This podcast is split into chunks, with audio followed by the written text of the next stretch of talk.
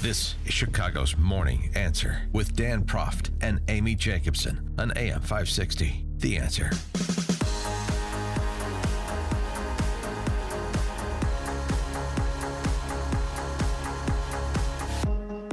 Good morning, Dan and Amy. A forceful plurality of voters believe that the media is unfair, biased, and disrespectful to President Trump. This, according to uh, a poll conducted by uh, DC polling outfit McLaughlin and Associates. Wide support for the White House's suspension of CNN reporter Jim Acosta's press access. In fact, uh, as one of the principals of this polling firm noted, by a five to one margin, all voters, as well as independents, say the media are unfair and biased against President Trump. Uh, earlier this year, we found 77% don't believe, or say you do, can't believe everything in the media. Only 14% said you could. So they, they conclude the partisan division has really hurt the media's credibility, and they uh, will not recover from it without a major change in tone and substance. So it's interesting to note, even as you've had most, except for maybe uh, one that uh, One News America, what's that? Uh, One America News. One American News. Yeah, uh, weigh in on behalf of CNN, including Fox, and the restoration of Jim Acosta's press credentials. That's not where the American people are, and I wonder if President Trump knows the numbers or just uh, is relying on his instinct that is consistent with the numbers that if I have to, if I could pick an opponent to present a binary to the American public, Jim Acosta would be my pick. So thank you, CNN, which is what I really think the president's position is here. Strong political hand, weak legal hand. Play the weak legal hand to gain the political capital. That's what I think is happening. Uh, for more on this topic and others, we're pleased to be joined by our friend Bret Baier, host of Fox News Special Report, 5 p.m. Chicago time, weekdays. The book, Three Days in Moscow Ronald Reagan and the Fall of the Soviet Empire. Bret, thanks for joining us. Appreciate it. Good morning. What about uh, that, you think, uh, in terms of the uh, CNN suit and um, uh, the, uh, the legal, the, the issue as a matter of the law and the issue as a matter of politics? And it seems to be the, the chasm between the two. Yeah, I think you're right. Um, first of all, I mean, just to explain Fox's position, on the news side, we um, we wrote an amicus brief to support CNN on the issue of access, on the issue that the White House can't use credentials as a punishment, no matter how egregious or forward-leaning the questioning is. We are not standing behind Jim Acosta's tone and temperament right, right. in that in that press conference. We're standing behind access and that the president has the right to not call on Jim Acosta ever. He could ice mm-hmm. him out from every time that he gets in a press conference. Um, but as far as closing off credentials, you know, it, it opens up a door. If President Elizabeth Warren decides that she doesn't like Fox's questions, um, can she pull the credentials from our White House correspondent? Well, you know, there's not yeah. a constitutional right. It is a it's a negotiation that had been made between the White House Correspondents Association and the White House. Hmm. Yeah, no, that's an important clarification, although I don't appreciate you using the prospect of a President Elizabeth Warren. well, what do you what do you think personally though of what Jim Acosta did? Do you think because now because I he mean, used to to be your- a reporter here in Chicago, and you know he was just you know not too highs or highs or lows of lows. He was just you know fact oriented, but now he seems like he's trying to make a name for himself. Well, I agree, and there's a lot of people in the White House who are his colleagues who feel the same. Um, there are some times when he can ask very good probing questions, but in the press conference in question, he was arguing. He was making a, a stand, um, editorial stand. And, um, you know, our job is to ask questions. Uh, you can do them pointedly, but still you're asking questions. You're not in an argument with the president. And, you know, Brit Hume, Chris Wallace have talked about all of that. Um, I agree with your assessment about politics and legality because uh, the president wants to have that exchange with Acosta.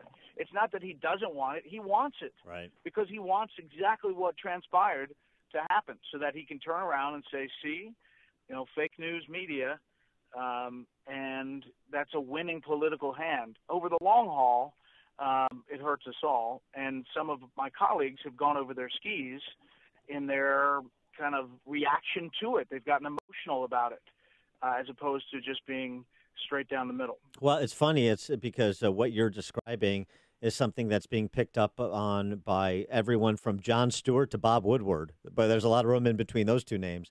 Um, they've said they've both said the same thing. Essentially, uh, you're playing right into President Trump's hands by making it so personal and discarding your professionalism.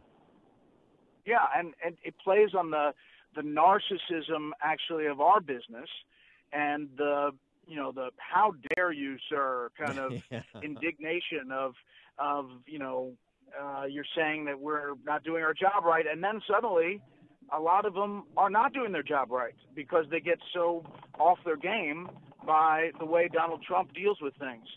Um, over the long haul, as I said, I don't think it's great for anybody.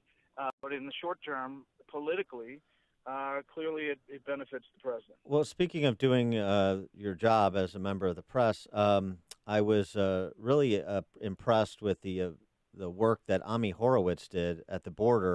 Ami Horowitz dispatched down to the border, filmmaker, independent filmmaker, dispatched to the border to actually uh, chronicle what the caravan is doing, who the caravan is, how this is operating, what their perspectives are, the migrants in the caravan, and uh, he sort of reported back, at least where I saw, it, reported back to Tucker Carlson on his program, and uh, you couldn't have two different accounts of uh, the answers to those questions uh, than the account provided by Ami Horowitz and the account that we see on CNN and MSNBC and uh, through the major DC outlets. Yeah, and you know it's really interesting is that the big storyline is that the caravan, because the president hasn't tweeted about it or talked about it, is is just make believe. It's just not there. And I actually heard it on election night from a couple of Juan Williams said it, uh, Ed Rendell said it. You know, it's all make believe. Well, no, I mean it's really happening. It's really there. You can debate whether it's a threat or not, or debate how much of a threat it is, but it's still moving. It's still happening, and uh, we're still covering it. And and, so, Jim, and Jim Mattis, uh, Secretary Nielsen, not going down to the border as part of some grand conspiracy to defraud the American people. There are real troops down there supporting real border patrol on a real mission. I mean, it's not make believe. You can debate whether it was necessary to deploy troops, but this president has decided that that is a goal, and he's talked about it ever since being a candidate. Yeah. Um, is securing the border.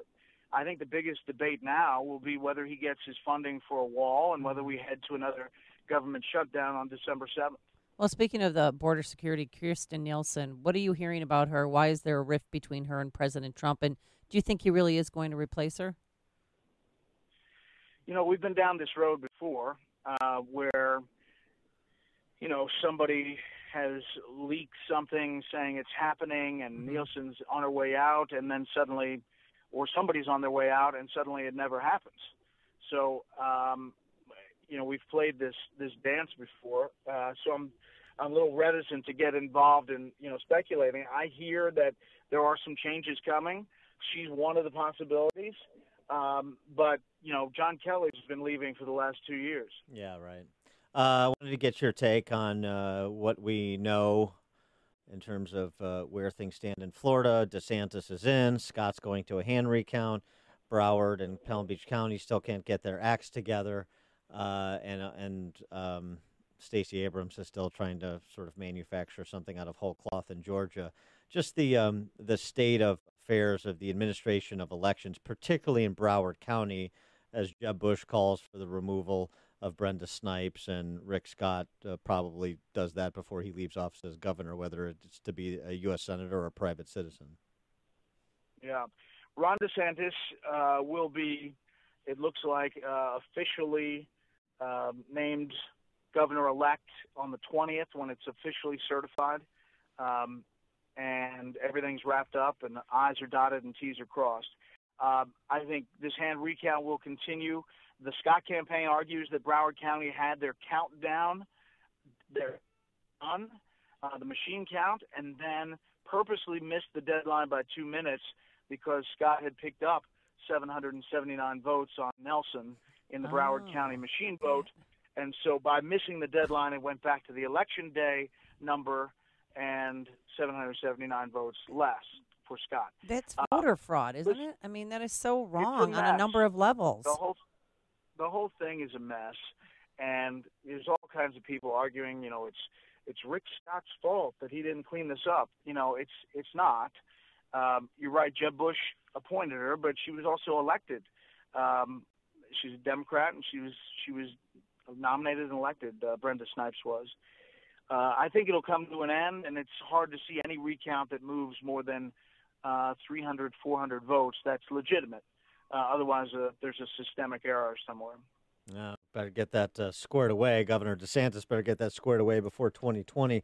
He is Bret Baier, Fox News anchor, special report, of course, weekdays 5 p.m. Chicago time. Pick up his new book, Three Days in Moscow: Ronald Reagan and the Fall of the Soviet Empire. Bret, thanks as always for joining us. Appreciate it. Thanks, guys. Have a good weekend. You too. Yep. And he joined us on our turnkey.pro answer.